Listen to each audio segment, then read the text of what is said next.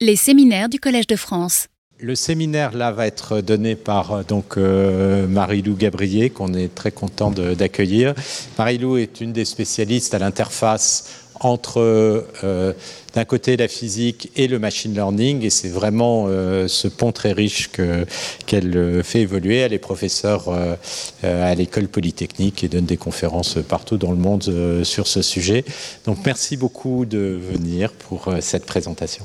Je crois que tu as le truc. Il faut peut-être. Bon, parfait. bah, merci beaucoup. merci infiniment Stéphane donc, de me donner l'opportunité de vous parler de cette ligne de recherche donc, euh, qui allie les modèles génératifs donc de l'apprentissage euh, à la simulation des systèmes physiques. Euh, donc c'est une ligne de recherche à laquelle je contribue depuis quelques années et ce aussi grâce à de nombreuses collaboratrices et collaborateurs. donc de par le monde, à la fois ici à l'école polytechnique, mais aussi donc aux États-Unis, à New York, à Stanford et même en Colombie, donc à l'université d'Antioquia. Donc je vais vous parler un peu de tout ça et euh, ce sera vraiment dans la continuité des sujets qui ont été euh, abordés ce matin. Donc euh, j'espère que j'arriverai à, mettre ce lien en évidence pour vous. Mais avant de commencer, ce que je voulais, c'était vraiment vous donner deux éléments de contexte qui, à mon sens, sont très importants pour situer cette ligne de recherche. Et le premier de ces éléments, c'est le l'avènement de l'apprentissage automatique génératif. Donc, au cours des dernières années, on a vraiment assisté à quelque chose qu'on pourrait appeler une révolution et qui est encore en cours, où on est passé d'un apprentissage euh, prédictif à un apprentissage génératif que je pourrais résumer sur un exemple euh, de traitement d'image en ces termes. On est passé de la classification d'images. J'ai par exemple euh, des images de chiens et de chats et je suis capable de créer un programme qui va généraliser au-delà des exemples que j'aurais vus pour m'entraîner et donner des étiquettes chat, chien en fonction de l'entrée. Donc ça, c'est ce qu'on a résolu en premier en apprentissage automatique et notamment donc sur les applications d'images qui sont vraiment un des euh, chevaux de bataille de euh, l'apprentissage automatique, à, si vous voulez, la configuration inverse, on donne l'étiquette finalement de ce qu'on veut au programme et il nous sort des réalisations des données qui correspondraient à cette étiquette. Donc là, par exemple, j'ai pris ce petit modèle qui s'appelle Dalimini, je lui ai demandé un chat selon une IA et il m'a créé des images de chats. Et donc, on a d'une part une inversion de la dimension, on passait donc de, de données en très grande dimension qu'on essayait de résumer à euh, des données en petite dimension, même binaires dans ce, cas d'exemple de classification chat-chien, à un cas où on a un input en petite dimension, simplement quelques caractères, quelques phrases, et on génère donc des points de données beaucoup plus complexes. Et euh, par ailleurs, vous observerez que pour une même euh, étiquette, on peut demander à nos algorithmes génératifs de générer plusieurs euh, réalisations. Donc on a aussi ce passage à des modèles probabilistes stochastiques dans la littérature d'apprentissage automatique aujourd'hui. Donc ça, c'est quelque chose, comme je le disais, qui s'est très bien vu sur les exemples d'images euh, qui sont, encore une fois, un des chevaux de bataille de l'apprentissage automatique. Mais euh, c'est aussi sur beaucoup d'autres formes de données. Donc pour le texte, on ne présente plus du tout ChatGPT, euh, qui par exemple ce matin vous saluerait en vous souhaitant donc une bonne journée remplie d'apprentissage, de découverte et d'inspiration. Je vous le souhaite aussi. Mais c'est le cas aussi sur des, des problématiques, donc comment dire, beaucoup moins répandues, beaucoup plus pointues euh, telles que la génération de systèmes physiques. Et là, je vous ai choisi un exemple parmi d'autres, où euh, un papier donc, qui a notamment eu pas mal d'écho dans la communauté l'année dernière, proposait d'essayer de générer des poses euh, d'un ligand, donc d'une petite molécule, sur une protéine, pour donc réussir à explorer donc, les, possibilités de liaison de ce ligand et de cette protéine, et donc en, produire, en prédire les propriétés, mais donc vraiment un algorithme génératif qui génère la pose d'une molécule sur une autre. Donc on a ce premier élément de contexte. Le deuxième élément de contexte, euh, c'est euh, l'appropriation de l'apprentissage et euh, de l'apprentissage en particulier profond par les scientifiques de tous bords dans leur boîte à outils de calcul scientifique. Donc on a vraiment, j'insiste sur le côté apprentissage profond parce que finalement c'est extrêmement porté par ces réseaux de neurones qui, comme vous le savez peut-être, sont une classe de fonctions qu'on peut prouver donc euh, est capable d'approcher euh, toute fonction continue. Donc évidemment, il faut leur donner une certaine taille pour que ce soit le cas, mais on a ces théorèmes dits d'approximation universelle qui euh, permettent, si vous voulez, d'imaginer de, troquer cette approximation de fonction comme un développement sur une classe de fonctions, sur une base de fonctions, donc que Stéphane mentionnait il y a quelques minutes, avec donc ces classes extrêmement diverses des réseaux de neurones. Donc ceci, c'est au prix euh, de modèles qui sont paramétrés par beaucoup de paramètres qu'on ne sait plus interpréter. Euh, c'est plus, je comprends que c'est euh, telle intensité sur tel mode de, de, sur tel mode de Fourier, donc j'ai telle, voilà, telle fréquence qui est représentée avec telle intensité dans mes données. Là, on ne sait plus interpréter les paramètres des réseaux de neurones. Ils en ont énormément, mais malgré ce manque d'interprétabilité, on parle, d'eux euh, souvent avec le terme de boîte noire, on va, euh, ils vont garder une capacité de généralisation de leurs prédictions au-delà de euh, leurs exemples d'entraînement et donc être extrêmement puissants en fait pour faire des règles de prédiction, ce qui va les rendre extrêmement utiles. Et donc on va avoir une multiplication dans la littérature maintenant même de revues qui passent en revue de manière plus ou moins euh, spécialisée les apprentissages de, euh, les, pardon, les utilisations de l'apprentissage automatique donc, euh, dans les différentes sciences. Par exemple, dès 2018, il fallait déjà faire une revue, un article de revue des applications de l'apprentissage profond sur la science du LHC. Donc vous voyez, très précis, mais déjà besoin de faire un bilan de ce qui se fait. Et puis ensuite, voilà, des choses plus générales en physique, des applications très marquantes en chimie par exemple, avec l'apprentissage euh, des champs de force pour faire de la dynamique euh, moléculaire. Euh, le, transport aussi des méthodes de traitement d'image automatique à des applications de microscopie, etc., etc. Donc ça, ce sont donc les deux éléments de contexte sur lesquels je vais m'appuyer pour vous parler d'une certaine vision du monde qui sont l'étude des modèles probabilistes. Donc à la fois l'avènement euh, de l'apprentissage génératif et à la fois euh, l'identification, si vous voulez, du potentiel de l'utilisation de l'apprentissage profond en calcul scientifique. Et donc, euh, ces modèles probabilistes, ce sont des modèles qui se rencontrent dans l'étude du monde donc, dans plusieurs cas.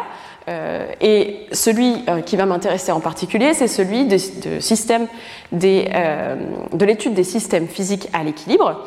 Donc, comme vous le savez peut-être, la physique statistique nous dit qu'un système dans un bain thermique à une température B, à l'équilibre, a des statistiques qui vont être décrites donc, par l'ensemble qu'on dit canonique et dont la distribution est la distribution dite de Boltzmann, donc, qui va s'écrire donc, avec la, le facteur bêta qui est simplement l'inverse de la température euh, et qui fait aussi intervenir la constante de Boltzmann, euh, comme donc cette euh, distribution avec cette densité de probabilité qui est donc proportionnelle à exponentielle moins bêta fois une fonction u de x, où u de x ici serait simplement la fonction d'énergie du système. Donc si x est la coordonnée de mon système qui, donc, qui représente l'état de ma configuration physique, si je connais u de x, la distribution de Boltzmann me donne donc les statistiques du système.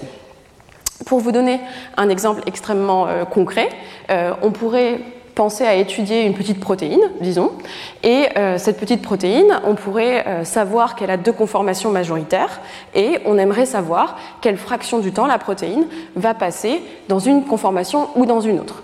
Eh bien, ce sont des propriétés purement d'équilibre, purement statistiques, qui sont donc directement décrites par la distribution de Boltzmann donc du système. Donc ça, c'est une, euh, une, une, des manières de rencontrer des modèles probabilistes pour euh, étudier ben, tout simplement le monde qui nous entoure. Une autre euh, manière qui me paraît pertinent d'évoquer, c'est celle des modélisations statistiques bayésiennes. Donc, dans ce cas-là, on va avoir en fait un paradigme complètement différent. On va avoir une distribution qui nous vient de la règle de Bayes et qui sera en fait une distribution dite postérieure sur des paramètres θ d'un modèle qu'on va contraindre à partir d'un jeu de données qu'ici je note simplement D.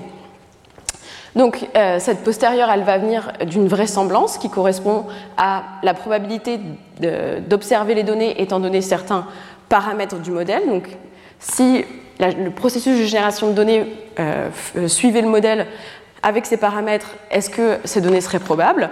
Et une loi a priori sur les paramètres du modèle. Encore une fois, si je vous donne un exemple très concret simplement pour fixer les idées, les statistiques bayésiennes sont extrêmement utilisées en astrophysique et ici l'exemple que je vous donne, c'est celui de euh, la modélisation de la vélocité radiale d'un système euh, exoplanète-étoile en fonction euh, donc, du temps. Donc les observations coûtent cher, on en a quelques-unes. J'ai quelques points noirs qui correspondent à la mesure de cette vélocité radiale. Eh bien, cette vélocité radiale de l'étoile qui va osciller, je vais m'attendre en fait à ce qu'elle oscille dans notre champ de vision pourquoi? Parce que simplement, il y a un déplacement du euh, centre de masse euh, du, système, simplement, euh, puisque j'imagine que j'ai ce système binaire avec une étoile et une exoplanète autour. Et ici, je me rends compte qu'avec ces quelques observations que j'ai pu m'offrir, eh bien, il y a énormément de modèles oscillants différents qui passent par ces points d'observation. Et donc, si je veux rendre compte scientifiquement de ces données, il faut bien que je rende compte de l'incertitude que j'ai dans contraindre les paramètres de ce modèle oscillant. Et donc, euh, en fin de compte, contraindre par exemple la masse de l'étoile, euh, de la planète, euh, qui seront donc observées via cette vélocité radiale. Donc, deux exemples complètement différents, mais où dans les deux cas, on se retrouve avec une densité de probabilité, donc que je note à chaque fois ρ dans cet exposé, et que je connais, que je connais analytiquement à une chose près, qui est le facteur de normalisation de cette densité de probabilité. Donc ici, je fais l'hypothèse que je connais la fonction d'énergie de mon système, euh, donc je connais la loi de probabilité, à l'exception donc des C1 sur Z, donc, euh, que je n'ai pas à détailler, mais qui simplement s'assure que l'intégrale de la distribution de probabilité sur l'espace considéré simplement somme à 1. Donc, même point de départ, euh, et en réalité, euh, par biais de formation, je vais euh, à chaque fois adopter plutôt cette dénomination de la distribution de Boltzmann aussi, parce que je suis particulièrement intéressée par les systèmes physiques à l'équilibre. mais juste, je note, si vous êtes plutôt côté directement étude de modèles probabilistes, que vous pouvez toujours, en tout cas dans les cas qui nous intéressent, redéfinir l'énergie simplement comme euh, la négative log vraisemblance. Donc vous prenez moins le log de cette densité de probabilité et vous avez votre analogie entre euh, physique à l'équilibre et euh, modèle probabiliste qui vous serait donné par un autre biais. Très bien. Donc la star de euh, cet exposé, c'est une densité de probabilité qui est connue euh, à une normalisation près. Donc, euh, je vais lui donner une petite étoile dans le reste des slides, puisqu'on va avoir plusieurs densités de probabilité qui vont apparaître, mais c'est mon point de départ. J'ai une variable x qui décrit par exemple les coordonnées d'un système physique qui vit dans RD, et je connais donc analytiquement cette densité de probabilité à un facteur de normalisation près. Donc les propriétés de cette densité de probabilité et donc les propriétés de mon système physique à l'équilibre sont données par euh, des calculs d'espérance vis-à-vis donc d'observables qui m'intéresseraient. Donc, euh, par exemple, sur ce cas de fraction de temps que ma molécule va passer dans un isomère ou dans un autre, euh, il faudrait que je mette simplement l'espérance d'une indicatrice pour avoir la probabilité d'être dans un certain espace, région de l'espace des configurations, ou dans une autre région de l'espace des configurations. Mais évidemment, donc cette espérance, qui encore une fois s'écrit sous une intégrale où on va pondérer les euh, valeurs de l'observable f qui nous intéresse donc sur les configurations par la densité de probabilité, c'est quelque chose qu'on ne peut pas faire analytiquement dès qu'on euh, a plus que 2, 3 coordonnées. Bien sûr, puisque euh, cette intégrale numérique nous demande de faire tout simplement une grille de l'espace, et la taille de cette grille va augmenter exponentiellement dans la dimension. Donc c'est évidemment quelque chose qui n'est pas faisable, et à la place, on s'appuie sur la loi des grands nombres qui nous dit qu'on va pouvoir approximer cette espérance par une euh, somme empirique sur des réalisations que j'appelle xi, si euh, ces, réalisations xi sont distribuées selon cette distribution de probabilité ρ étoile de x. Donc si vous voulez, je déplace mon problème euh, de calcul d'une espérance, qui peut se voir comme un calcul d'une intégrale, vers un euh, problème de simulation d'obtenir des x1, xn qui doivent être distribués selon ρ étoile de x. Alors, comment faire en pratique cette simulation? Eh bien, on a euh, un exemple très simple qu'on peut se donner en tête pour se fixer l'idée encore une fois. Donc là, je pense à une particule qui serait donc sur une surface donc bidimensionnelle, euh, dans laquelle j'aurais mis depuis Et euh, ici, si je vous trace la densité de probabilité qui correspond, c'est simplement en réalité une mixture de gaussienne, donc avec deux régions où euh, ma densité de probabilité va être significativement différente de 0.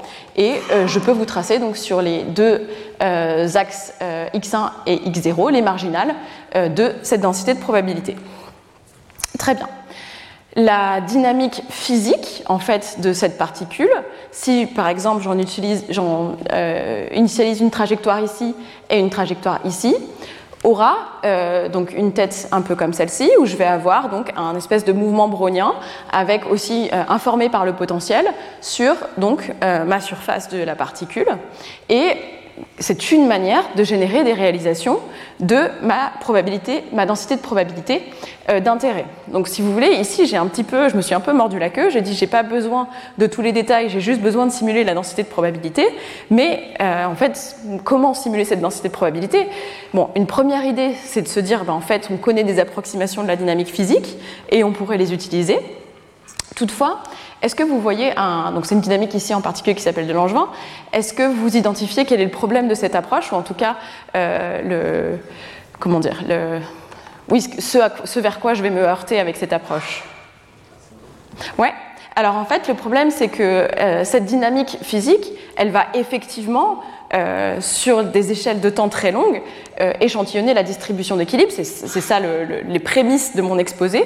Mais en réalité, le temps qu'elle va avoir euh, besoin d'être simulée pour arriver à décrire cette, cette distribution d'équilibre, donc qui se passe beaucoup plus vite dans le monde qu'on qu'on expérimente, mais c'est beaucoup plus euh, lent de le faire sur un ordinateur, d'essayer de, répliquer ce qui se passe dans la vie réelle, eh bien, on va, euh, par exemple, ne pas observer donc, les transitions qu'il y a normalement dans les trajectoires de cette euh, distribution, puisqu'elles suivent cette densité de probabilité. Et en particulier, si on utilisait des réalisations de telles trajectoires pour calculer notre somme empirique, qu'est-ce qu'on verrait? On verrait que le poids relatif des deux modes de ma gaussienne ou la profondeur relative de mes deux puits euh, de potentiel euh, sur lequel se balade ma particule serait en fait complètement mal estimée et, simplement héritée de l'initialisation des trajectoires euh, donc, que j'ai données pour le temps donc, que je peux me permettre de simuler ces trajectoires. Donc la dynamique physique va être assimilée beaucoup trop euh, coûteuse et on veut vraiment être capable de faire autre chose pour euh, réussir à efficacement estimer donc les propriétés euh, d'équilibre des systèmes physiques et on voudrait en fait un algorithme qui vraiment idéalement nous donne des réalisations donc aléatoires indépendamment distribuées de ma distribution cible qui aurait donc une tête un peu comme celle-ci. Comment le faire? Euh, l'objectif de cette présentation, c'est de vous donner une manière, une vision de comment le faire. Bien sûr, c'est un, problème crucial euh, dans lequel il y a une littérature qui est énorme, mais aujourd'hui, euh, je veux me, donc me concentrer sur est-ce qu'on peut profiter de ces progrès en apprentissage génératif pour effectuer donc une simulation dite de Monte Carlo efficace? Peut-être que le mot clé que j'ai oublié de citer donc à l'oral, c'est que quand on, on, passe donc de cette idée d'une simulation de du système qui suivrait une simulation physique à une simulation qui n'a comme objectif unique que d'être distribuée selon ρ étoile de x pour faire donc ces approximations qu'on dit de type Monte Carlo. Donc qui sera euh, encore une fois donc le deuxième euh, chapitre, si j'ai compris, du cours euh, partie échantillonnage. Ah, ah, d'accord, qui a déjà été faite. Bon bah parfait. Donc, donc, donc très bien. donc pour se concentrer sur euh, les modèles génératifs, euh, ce que je voulais vous faire, c'est euh, redonner les fondamentaux des modèles génératifs comme j'en ai besoin aujourd'hui. Donc pareil, c'est des sujets tout à fait au centre de ce cours. Mais ici, si je résume les propriétés que j'ai besoin que vous ayez en tête pour l'exposer, elles sont les suivantes. Donc les modèles génératifs ont été introduits pour faire de l'estimation de densité. Donc, euh, comme le disait encore Stéphane ce matin, c'est-à-dire que c'est le cas où j'ai un jeu de données d'intérêt, donc une réalisation de euh, xi d'une certaine taille. Donc, euh, pareil, vous pouvez toujours commencer par penser aux exemples d'images. Donc, j'ai une collection d'images, disons, de chiens. Et ce que je vais faire, c'est que je vais postuler un modèle probabiliste paramétré, je ne vous ai pas encore dit comment, et je vais essayer d'entraîner les paramètres de mon modèle probabiliste paramétré, donc je note ces paramètres θ, de manière à ce qu'ils maximisent la vraisemblance de mon ensemble de données, donc qui me sert d'ensemble de données dites d'entraînement. Donc la vraisemblance du jeu de données, euh, ce serait le produit de euh, la densité de probabilité évaluée à chaque point de données. Si je prends donc simplement le log de la vraisemblance, je vais donc maximiser la somme de log de rho de xi pour essayer donc d'apprendre un, modèle probabiliste rho qui va ressembler autant que possible à mes données d'entraînement et par exemple me permettre d'en régénérer. Donc une manière de faire ça, c'est de s'appuyer sur le paradigme des modèles génératifs à variables latentes. Donc ici, je suis en train de décrire une euh, paramétrisation possible et extrêmement commune et extrêmement puissante des modèles génératifs, donc qui marche de cette manière. C'est une paramétrisation qui s'appuie sur la transformation d'une mesure de base. Donc ici, j'ai une euh, distribution de probabilité simple que je sais simuler efficacement avec mon ordinateur. Donc par exemple, une gaussienne multivariée en grande dimension. Et euh, ce que je vais faire, c'est prendre des réalisations de cette distribution de probabilité et les transformer par une fonction que cette fois-ci je vais apprendre, donc que j'appelle t indice θ, donc pour insister sur le fait que c'est là où sont les paramètres de ma fonction, pour créer des x, donc que je vais essayer donc de faire aussi proche possible euh, que de ceux de euh, ma distribution initiale.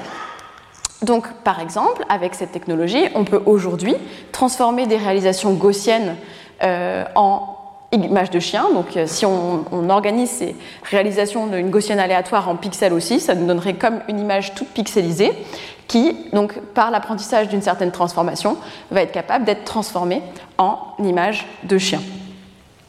Donc, ce qu'il faut avoir en tête, c'est que cette procédure définit bien un modèle probabiliste avec donc la mesure image ρθ de x qui correspond donc à cette procédure de échantillonner une mesure de base telle qu'une gaussienne et la transformer avec un modèle paramétré. Et si j'ai réussi donc euh, mon entraînement par exemple sur une base de données d'images de chiens, ce que j'obtiens, c'est qu'à chaque fois que je vais euh, échantillonner une nouvelle gaussienne, une nouvelle réalisation donc, de ma mesure de base éventuellement gaussienne, je vais obtenir une nouvelle image de chien.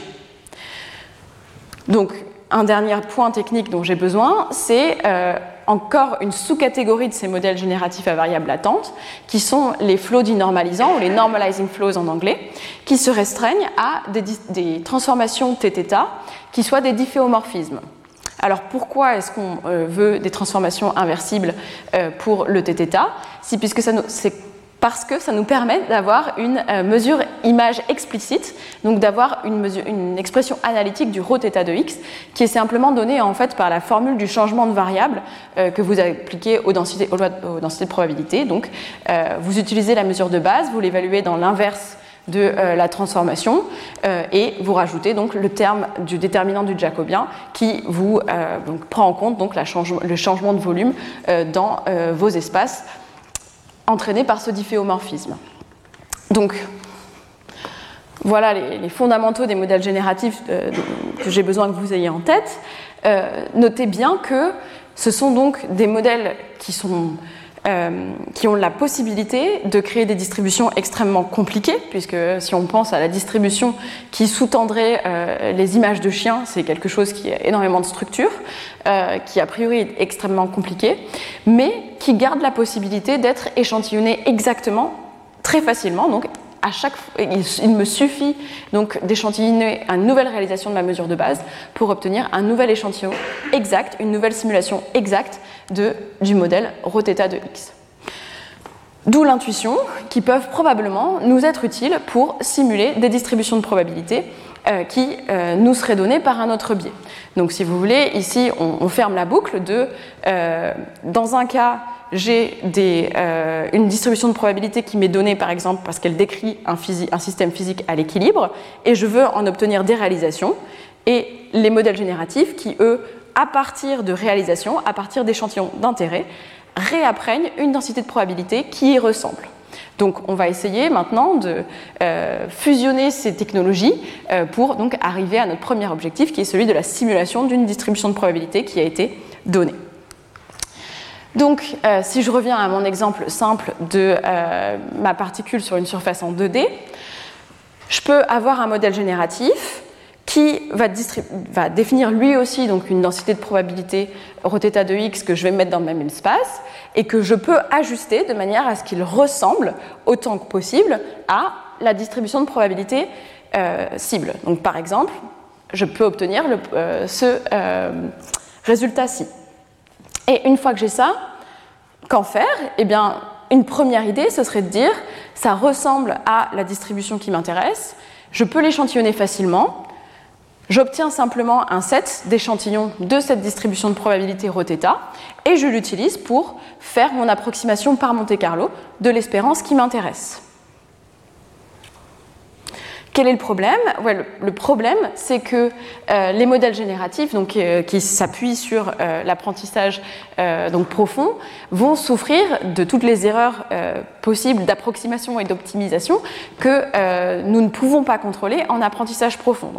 L'apprentissage profond, c'est à la fois quelque chose d'extrêmement puissant et à la fois quelque chose de complètement incontrôlé. Et donc, dans cette idée de étude des systèmes physiques à l'équilibre, on ne va pas se satisfaire d'avoir ces erreurs qui ne sont pas euh, prédictibles, qui ne sont pas euh, contrôlables euh, sur le modèle final. Et ce qu'on va faire, c'est qu'on va plutôt utiliser ce modèle génératif, donc encore une fois, ce modèle rho θ de x qu'on a essayé d'approcher de rho étoile, pour faire mieux, et on peut faire mieux de manière, de manière en fait très simple, par exemple en s'appuyant sur l'algorithme d'échantillonnage par importance euh, qui utilise donc ces réalisations que je venais de vous montrer, mais qui va les repondérer, donc très simplement en mettant en regard quelle est la densité de probabilité de ces réalisations à la densité qui m'intéresse, comparée à celle euh, avec laquelle ils ont été tirés. Donc euh, ici, on va pouvoir simplement réécrire notre approximation par Monte Carlo avec une somme pondérée qui, euh, on va pouvoir le montrer cette fois-ci, asymptotiquement serait sans biais pour euh, calculer donc l'espérance recherchée. Donc tout simplement en rééquilibrant les poids, les, échantillons qui nous ont été donnés au départ.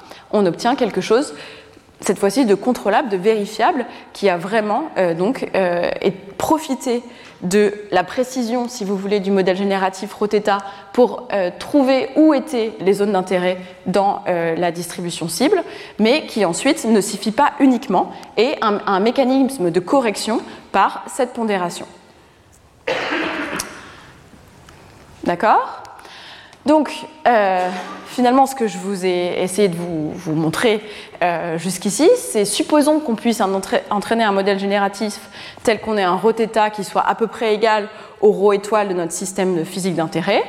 Alors qu'est-ce qu'on y gagne On y gagne beaucoup. On est capable de simuler efficacement puisqu'on va pouvoir à la fois trouver les régions d'intérêt et euh, simuler des, propositions, si vous voulez, facilement avec le modèle génératif. Et on va aussi avoir des méthodes donc, de repondération pour les corriger et pour être sûr de vraiment coller à la physique. Toutefois, euh, je ne vous ai pas dit comment on s'entraîne. Et comment on s'entraîne, c'est, si vous voulez, le nerf de la guerre dans ces applications, puisque euh, je pars de l'hypothèse que je n'ai pas de données d'entraînement pour commencer. J'ai simplement accès à une densité de probabilité ρ étoile que je veux échantillonner, mais je n'ai pas ces euh, réalisations xi de mon rho étoile qui correspondrait finalement à mes données d'entraînement dans un problème euh, d'apprentissage génératif classique, donc qui toujours partent des données. Donc comment s'entraîner ici sans données pour permettre de profiter de cette technologie dans cette simulation rho étoile, de rho étoile de x? Eh bien, en fait, il y a des méthodes, euh, et on va même en voir deux, euh, en comprenant leurs euh, avantages et leurs inconvénients. Et la première, c'est tout simplement de considérer un objectif d'entraînement qui ne requiert pas de données d'entraînement, qui ne requiert pas de simuler ρ étoile a priori. Alors, c'est quelque chose qui en fait porte le nom d'inférence variationnelle et qui est très vieux, euh, qui euh, a été justement euh, la première fois formulé sur l'étude des systèmes ferromagnétiques binaires, donc des choses très très simples, au début du XXe siècle, et qui depuis donc a pris du galon, et ici qui va intégrer donc tous les progrès qu'on a en apprentissage génératif pour vraiment exploiter le potentiel de cette méthode au maximum. Et elle consiste finalement très simplement à utiliser comme objectif d'entraînement une divergence de Kullback-Leibler, donc quelque chose qui a aussi été mentionné ce matin, et celle qui va s'écrire entre rho et rho étoile comme une espérance sur rho Donc le fait que cette euh, divergence s'écrive comme une espérance sur rho va nous permettre d'estimer efficacement cet objectif pour l'utiliser donc dans une descente de gradient ensuite sur les paramètres θ de notre modèle génératif. Je peux donc écrire simplement en échantillonnant ma mesure de base euh, du modèle euh, génératif à variable latente que j'utilise et même plus précisément du flot normalisant qui me permet d'avoir donc accès à au qui me permet d'avoir accès à une, euh, transformation qui est à la fois inversible et dont je peux calculer efficacement le jacobien, euh, je vais pouvoir donc utiliser cette euh, divergence de Kullback-Leibler pour régler les paramètres de θ de manière à ce qu'elle soit minimum. Donc c'est quelque chose qui porte le nom d'inférence variationnelle dans la mesure, dans la euh, littérature de statistique ou principe variationnel simplement dans la littérature de euh, euh, mécanique statistique. On reprend toujours l'exemple simple. cette particule sur une surface en 2D, dont la distribution de probabilité est cette mixture de gaussienne, et on utilise donc cette divergence de Kullback-Leibler comme un objectif pour s'entraîner, donc simplement pour régler les paramètres d'une distribution modélisée par un normalizing flow euh, en suivant donc la, une descente de gradient sur cet objectif. Et on verrait par exemple quelque chose de comme ça. Au début, donc, on initialise notre modèle euh, de réseau de neurones bah, un peu comme on peut, et euh, on va suivre les gradients et on va réussir à développer un modèle qui va identifier dans l'espace où est-ce qu'il y a de la, la probabilité donc, dans notre distribution cible. Donc, Très bien, le modèle n'est pas parfait, mais comme je vous l'ai dit, ce n'est pas vraiment notre objectif d'avoir quelque chose de parfait.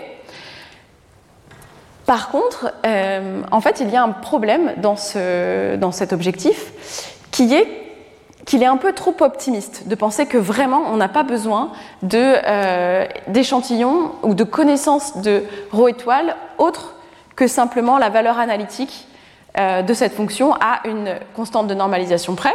Puisque si j'avais refait la même expérience mais initialisé mon flot normalisant de cette manière, donc beaucoup plus centré euh, et beaucoup moins couvrant sur l'espace, j'aurais plutôt observé quelque chose de comme ça. C'est-à-dire que euh, la descente de gradient va m'emmener vers simplement une des régions d'intérêt de mon système et ne me permettra pas de couvrir toutes les régions d'intérêt.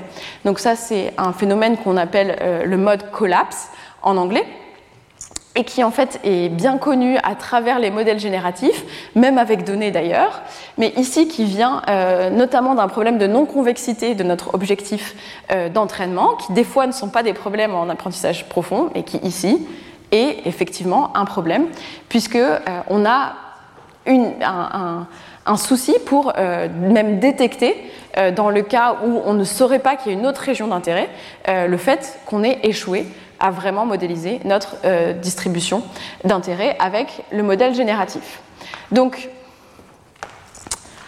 c'est une méthode intéressante, mais qui a ce problème du, mode collapse, qui euh, est en fait assez mal compris même mathématiquement et qui personnellement m'intéresse beaucoup, euh, où on peut voir même, suivant les, des paramétrisations, des modes qui sont trouvés puis ensuite oubliés par la descente de gradient.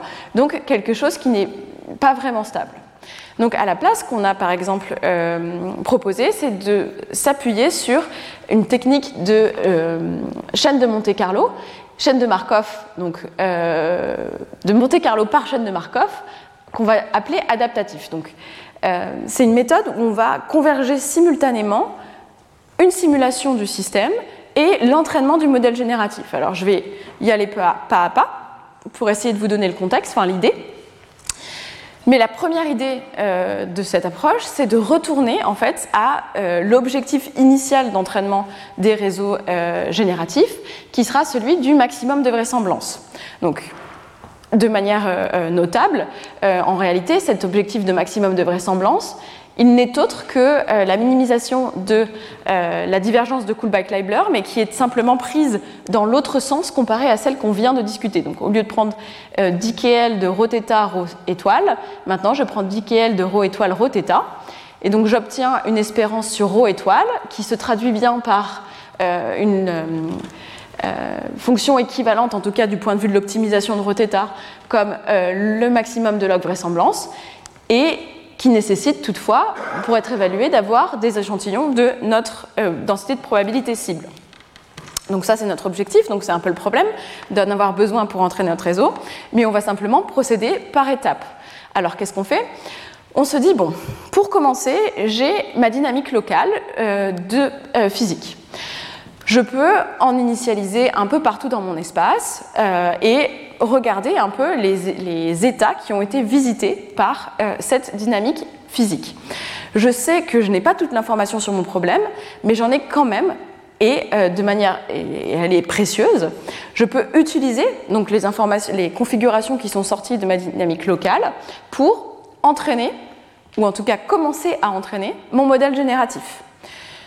Ainsi, mon modèle génératif a commencé à identifier quelle est la région de l'espace avec euh, des configurations intéressantes, et je peux à son tour l'utiliser pour faire tourner un algorithme de Monte Carlo par chaîne de Markov, que je détaillerai dans la slide suivante, mais qui lui, en fait, va permettre, grâce aux propositions qui sont données par ce modèle génératif qui couvre bien l'espace, d'observer ces transitions que je ne voyais pas avec la dynamique simplement physique.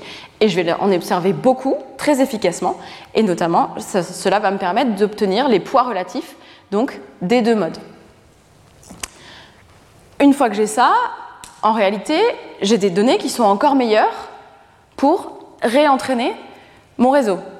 Donc ce que je vais faire simplement, pardon, ce que je vais faire simplement, c'est répéter ces étapes 1, 2, 3. Je ne vais jamais les converger chacune les unes après les autres et je vais simplement faire quelques pas de chacun de ces algorithmes itératifs de manière à ce que une simulation de l'algorithme adaptatif qui va à la fois faire appel à une dynamique physique, à la fois faire appel à l'entraînement d'un modèle génératif et à la fois faire appel à l'utilisation de ce, ce, modèle génératif, va avoir donc une tête un peu comme ça. Si je vous rejoue la vidéo, euh, si je peux, voilà, où toutes les choses vont en fait euh, se passer en même temps pour donc euh, décrire les statistiques donc, de rho étoile très fidèlement. Donc, ce que je ne vous ai pas donné, donc c'est un Monte Carlo qui est appelé adaptatif parce qu'en réalité, on va se servir des données qui sont générées par le Monte Carlo, donc que ce soit celles par le Monte Carlo local ou par le Monte Carlo global, pour entraîner le modèle génératif qui lui-même va intervenir dans le kernel de Monte Carlo. Donc, laissez-moi euh, vous expliquer ça rapidement. Donc, euh, la simulation par chaîne de Markov, c'est quelque chose que je n'ai pas euh, euh, encore évoqué, mais qui est euh, absolument omniprésente dans ces problématiques euh, d'échantillonnage de loi de probabilité, et qui suit, si vous voulez, euh, le, le, paradigme suivant, qui est qu'on va, qu'on va mettre au point un noyau de Markov, donc c'est une probabilité conditionnelle, si vous voulez, d'aller visiter une configuration xt plus 1 à partir d'une configuration xt, telle que la chaîne de configuration produite, x0, etc., jusqu'à xn, suivent la distribution cible ρ étoile à partir d'une certaine date t qui soit suffisamment grande. Donc, c'est un noyau de Markov dont la distribution stationnaire est le ρ étoile, et euh, donc on va simplement simuler des trajectoires qui sont euh, donc données par euh, une, simulation stochastique à chaque euh, étape par le noyau de Markov pour en déduire des réalisations de ρ étoile.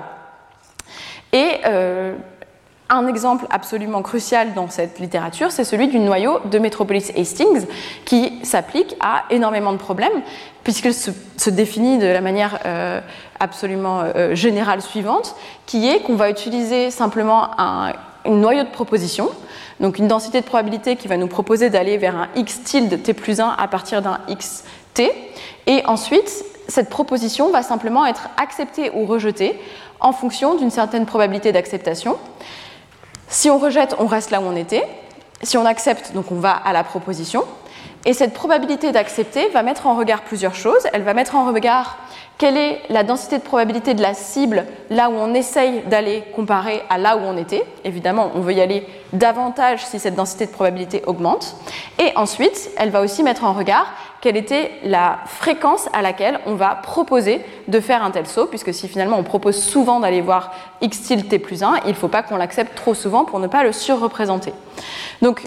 Ce noyau de métropolis, euh, euh, ce noyau de métropolis, ah, pardon, ce noyau de métropolis Hastings, il euh, est très général parce qu'en fait, on a juste besoin de définir un kernel de propositions. Et par exemple, vous pourriez faire une chaîne aléatoire avec des propositions qui seraient simplement gaussiennes localement. Donc, vous auriez une, une marche aléatoire gaussienne qui s'appuierait sur un noyau de métropolis Hastings, mais c'est quelque chose qui va souffrir des problèmes de la localité, des problèmes de traverser les régions de faible densité au milieu des régions de grande densité. Et ici, ce qu'on propose, en fait, c'est simplement de faire des propositions qui deviennent non locales, et on s'appuie donc euh, à la place d'avoir ce kernel de propositions typiquement local, on le remplace par un modèle génératif qui va proposer n'importe où dans l'espace, là où le modèle génératif aura développé donc une forme densité de probabilité. Donc ça explique euh, ce qui se passe à euh, cette itération de l'algorithme, où on va avoir un algorithme d'échantillonnage non local qui va nous permettre d'observer des transitions grâce à ce qu'on a appris euh, avec le modèle génératif, mais et donc un algorithme potentiellement très très efficace. Le seul bémol à bien avoir en tête, c'est que euh, cette chose-là n'est possible que si on a vraiment eu connaissance d'un point dans chaque région d'intérêt. Si j'avais initialisé toutes mes trajectoires, par exemple, dans le coin en haut à droite, j'aurais observé comme outcome le même que euh, celui qui se passe dans le mode collapse euh, de l'inférence variationnelle. Donc, c'est une manière de bien prendre en compte toutes les régions d'intérêt qu'on connaît, mais par contre, ce n'est pas une manière de découvrir des régions d'intérêt, ce qui est, euh, si vous voulez, un peu euh, une, non-surprise, parce qu'on sait très bien qu'aller chercher des minima locaux dans des paysages euh, d'énergie en grande dimension, bah, c'est un problème extrêmement difficile. Donc, très bien, si vous voulez, donc, si on, récapitule tout l'algorithme, juste vraiment très rapidement en une slide, on va avoir à la fois donc, un Metropolis Hastings qui va se placer, qui va s'appuyer sur un modèle génératif ρθ de x, un kernel local, et puis de temps en temps une chaîne de Markov qui va s'arrêter dans ces itérations pour prendre des pas de gradient euh, de maximum de vraisemblance pour améliorer le modèle génératif. Donc, avec cette technologie, euh, j'ai couvert la question de est-ce qu'on peut s'entraîner dans ce contexte où on n'a pas de données a priori Oui, on peut. Donc, dans certains cas, l'afférence variationnelle nous permet d'avoir un objectif qui, lui, ne demande pas du tout de données. Et dans d'autres cas, on va être capable, si vous voulez, de créer les données au fur et à mesure de l'algorithme en alliant en fait ce problème d'entraînement à ce problème de simulation et en les faisant euh, évoluer, si vous voulez, dans un cercle vertueux conjointement euh, vers donc leur objectif. Donc tout ça, c'est possible. Si j'essaye donc euh, de vous donner une idée de à quel point euh, ces choses maintenant sont, euh, ont un écho et à quel point elles sont utilisées, donc depuis les quelques dernières années où elles ont été introduites, eh bien, il y en a beaucoup dans la simulation des molécules.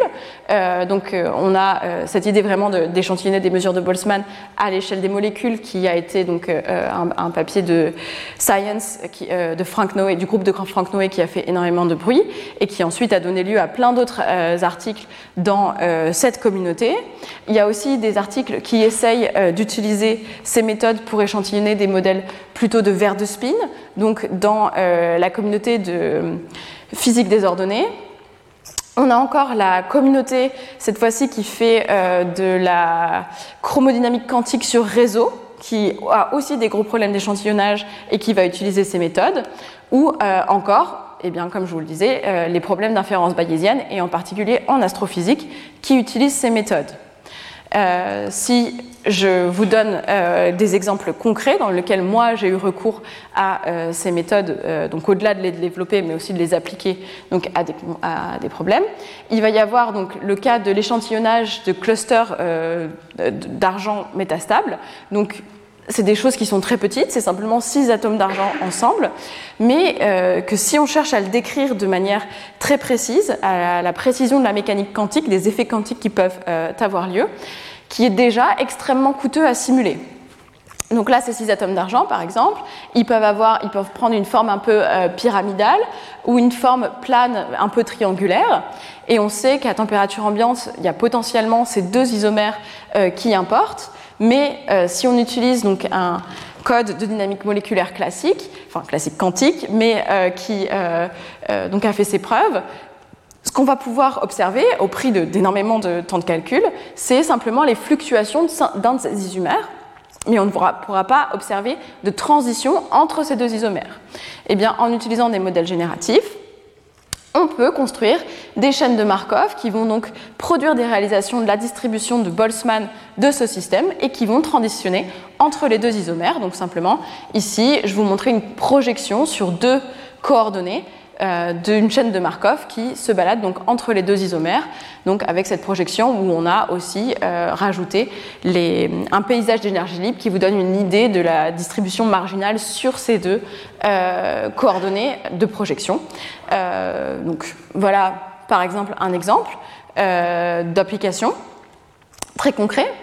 Euh, un autre, ce serait donc euh, l'application de ces méthodes en inférence bayésienne et notamment pour les données d'astrophysique. Et ça, c'est le travail d'un collègue, euh, Case Wong, qui en fait espère analyser les données qui proviennent d'événements d'ondes gravitationnelles, en fait de réception d'ondes gravitationnelles, et ce le plus rapidement possible pour pouvoir inférer en fait la localisation dans le ciel euh, de la source de l'événement et pour pouvoir observer donc avec davantage d'instruments avant que l'événement soit terminé. Donc euh, ça c'est une, très belle histoire et j'espère qu'elle prendra vraiment vie, mais pour l'instant on, est au, stade de l'histoire. Mais voilà, dans euh, le problème d'inférence bayésienne des paramètres des événements d'ondes gravitationnelles, on a une quinzaine de paramètres et on a besoin donc de avoir une idée de l'échantillonnage des postérieurs, et ce le plus rapidement possible, éventuellement pour pouvoir observer un même événement avec plus d'instruments que celui simplement qu'il aura détecté. Euh, donc voilà, donc c'est des méthodes euh, qui, dans ce contexte d'inférence bayésienne, on va euh, se borner à peut-être des quelques dizaines de paramètres à inférer, euh, et pour lesquelles on a euh, la connaissance d'une distribution a priori, euh, c'est des méthodes qu'on pourrait qualifier même de off-the-shelf, que vous, pouvez simplement prendre et appliquer à votre problème. Et donc c'est pour, ça qu'on a créé donc un, une librairie Python avec donc mon collègue Case Wang pour utiliser ces méthodes dans ce contexte, mais donc qui peuvent aussi servir donc à tout chercheur qui aurait une question et se poserait de la question de la pertinence de ces approches sur ces questions d'échantillonnage et de simulation. Très bien. Donc, on a vu quelques exemples, euh, c'est prometteur, euh, les choses euh, se diffusent dans la communauté. quelque chose qu'on n'a pas vraiment encore discuté, c'est mais finalement, à quel point est-ce qu'on a besoin d'avoir un roteta qui ressemble à un rho étoile pour que la procédure soit utile? Donc c'est une question que je mets sur la table, notamment puisque euh, en apprentissage génératif, la question de l'évaluation du modèle est toujours une question compliquée. Euh, par exemple sur les questions sur les, images de chiens, euh, à quel moment est-ce que j'ai l'impression d'avoir un bon modèle? Est-ce qu'il faut que simplement l'image de chien soit crédible? Mais est-ce que si elle est très crédible, mais que la plupart du temps je reproduis les chiens que j'ai vus dans mon entraînement, est-ce que c'est un problème? C'est une question qui est assez mal posée. Et ici, on a un peu l'opportunité de la poser mieux, puisqu'on on sait notre objectif, on sait qu'on veut échantillonner ρ étoile. Euh, donc, qu'est-ce que ça veut dire que ce ρθ à peu près égal à ρ étoile Alors, ça pose aussi la question euh, de jusqu'où peut-on aller avec ces méthodes. Dans le cas idéal, on serait capable d'apprendre un modèle génératif qui serait exactement égal à euh, la distribution qui nous intéresse. Mais bien sûr, on ne peut jamais vraiment vérifier ça. Bien que ce soit le cas, problème résolu, parce que là, toute méthode que vous metteriez en place, finalement, reviendrait à échantillonner directement le modèle génératif. En pratique, donc, ce n'est pas possible. Euh, et si les distributions sont trop différentes, finalement, ce dont je vous ai parlé, donc à la fois le cas où on va repondérer les, réalisations de cette euh, distribution, ou le cas où on va utiliser ce modèle génératif simplement comme une proposition dans une chaîne de Markov, en fait, on va se rendre compte que le modèle est complètement inutile et on aura perdu notre temps à l'entraîner. le juge de paix, c'est donc finalement exactement ça. Quelle est la variance des estimateurs de Monte Carlo que je vais construire en utilisant ce modèle génératif et si j'utilise plutôt quelque chose qui a la forme d'une chaîne de Markov avec un Metropolis Hastings qui a cette étape d'acceptation-rejet, à quelle fréquence est-ce que j'accepte ce que me propose le modèle génératif Donc, il y a euh, des études donc, qui commencent à être faites sur euh, le passage à l'échelle de ces méthodes dans des systèmes joués. Et là, le système joué qui a été regardé, donc c'est le modèle Phi4 qui était aussi au tableau euh, plus tôt euh, aujourd'hui et qui a donc une particularité, donc de représenter des spins donc dans, sur une grille en 2D et il va donc représenter un effet de magnétisation. Donc en dessous d'une certaine température critique, tout le monde va être aligné, donc on va avoir une image blanche. À une température critique, donc on va avoir des effets spécifiques, et au-dessus d'une température critique, les spins vont être aléatoirement organisés, et donc il n'y aura plus de magnétisation. On sait donc que la simulation à la température critique est toujours quelque chose de très compliqué. Et euh, ce qui est intéressant, c'est que c'est quelque chose qui va pouvoir se voir aussi dans euh, les performances des méthodes qui s'appuient sur les modèles génératifs que je discute. Donc euh, ici sur ce graphe, donc, qui est l'étude faite par le groupe de Deldebio et publiée en 2021, Qu'est-ce qu'on a? On a le taux d'acceptance dans un Metropolis Hastings qui s'appuie sur les propositions d'un modèle génératif en fonction à la fois de la température et en fonction en couleur de la taille du système qu'il regarde. Et donc ce qu'on observe, c'est que plus la, taille du système augmente, donc on passe du jaune clair au violet foncé, plus le taux d'acceptation va diminuer. Et en réalité, on voit arriver le moment où cette acceptation va devenir zéro. En fait, plus on regarde un système grand, là on part de 6 par 6 et on termine par 20 par 20, mais cette acceptation va diminuer inexorablement. Euh, de même, on se rend compte qu'on voit très bien la température critique euh, se, présenter, puisqu'on voit qu'il y a un, minimum dans l'acceptation. Donc euh, à un endroit, puisque en fait les choses deviennent aussi plus compliquées pour ces méthodes par modèle génératif. Et donc jusqu'où on peut aller, la question est ouverte, mais on voit bien sûr que plus les modèles sont compliqués et plus il est difficile aussi de faire marcher ces méthodes-là C'est là où, si vous voulez, on commence à mettre un peu les sous-titres. Euh, on met les étoiles et on va lire les astérix. Euh, donc, supposons qu'on puisse entraîner un modèle tel que ρθ soit à peu près égal à ρ étoile de x, qui gagne tout. on y gagne beaucoup, mais bon, c'est à condition que le modèle soit assez bon, euh, que ce ρθ étoile, ce ρθ soit proche de ce ρθ étoile, ce qui devient, pardon, compliqué pour les systèmes soit très grands, soit très complexes. Donc, euh, peut-être une dernière idée pour euh, euh, aller au-delà de ce constat, c'est qu'on ne peut pas tout laisser, si vous voulez, à l'apprentissage. On ne peut pas s'attendre à ce qu'on soit capable d'apprendre, si vous voulez, from scratch, on dirait en anglais, à partir de rien les, modèles physiques les plus compliqués. Et l'idée, ça va être vraiment une idée clé pour faire progresser ces méthodes et l'applicabilité de ces méthodes, ça va être de baser des architectures de réseaux de neurones, de modèles avec des paramètres apprenables sur euh, en fait les euh, caractéristiques de ces modèles. Donc, je vous donne un exemple très simple euh, en 1D, qui est une version donc, pardon, en, en grande dimension, mais qui représente un modèle sur gris, mais sur gris 1D. Donc c'est le modèle Phi4 encore, celui de cette magnétisation, mais qui cette fois a été réduit à 1D, et euh, qui a donc ce terme de Laplacien de couplage qui était donc discuté encore euh, par Stéphane ce matin, et un potentiel local qui va euh, pousser les spins à être plutôt soit proche de moins 1 et soit plutôt proche de 1, et qui nous donnerait donc des réalisations comme celle-ci où chaque ligne noire correspond à un champ euh, donc le champ ici est, représenté par euh, le vecteur phi i, et vous avez les indices, si vous voulez, s ou i ici, euh, qui correspondent ici à une discrétisation en 100 sites du champ. Et vous avez donc typiquement des réalisations qui sont soit dans un mode en haut, donc qui passent de 0 à 0, qui sont mes conditions au bord, via 1, soit de 0 à 0 via moins 1. Donc ça, encore une fois, sous l'effet du potentiel local et sous l'effet du terme de couplage qui va inciter les voisins à plutôt être égaux à leurs voisins, égaux entre eux. Eh bien, donc cette euh, fonction d'énergie du système, euh, qui nous, oblige à faire appel à des méthodes d'échantillonnage de simulation sophistiquées, on peut en fait n'en garder que les termes gaussiens, donc les termes quadratiques.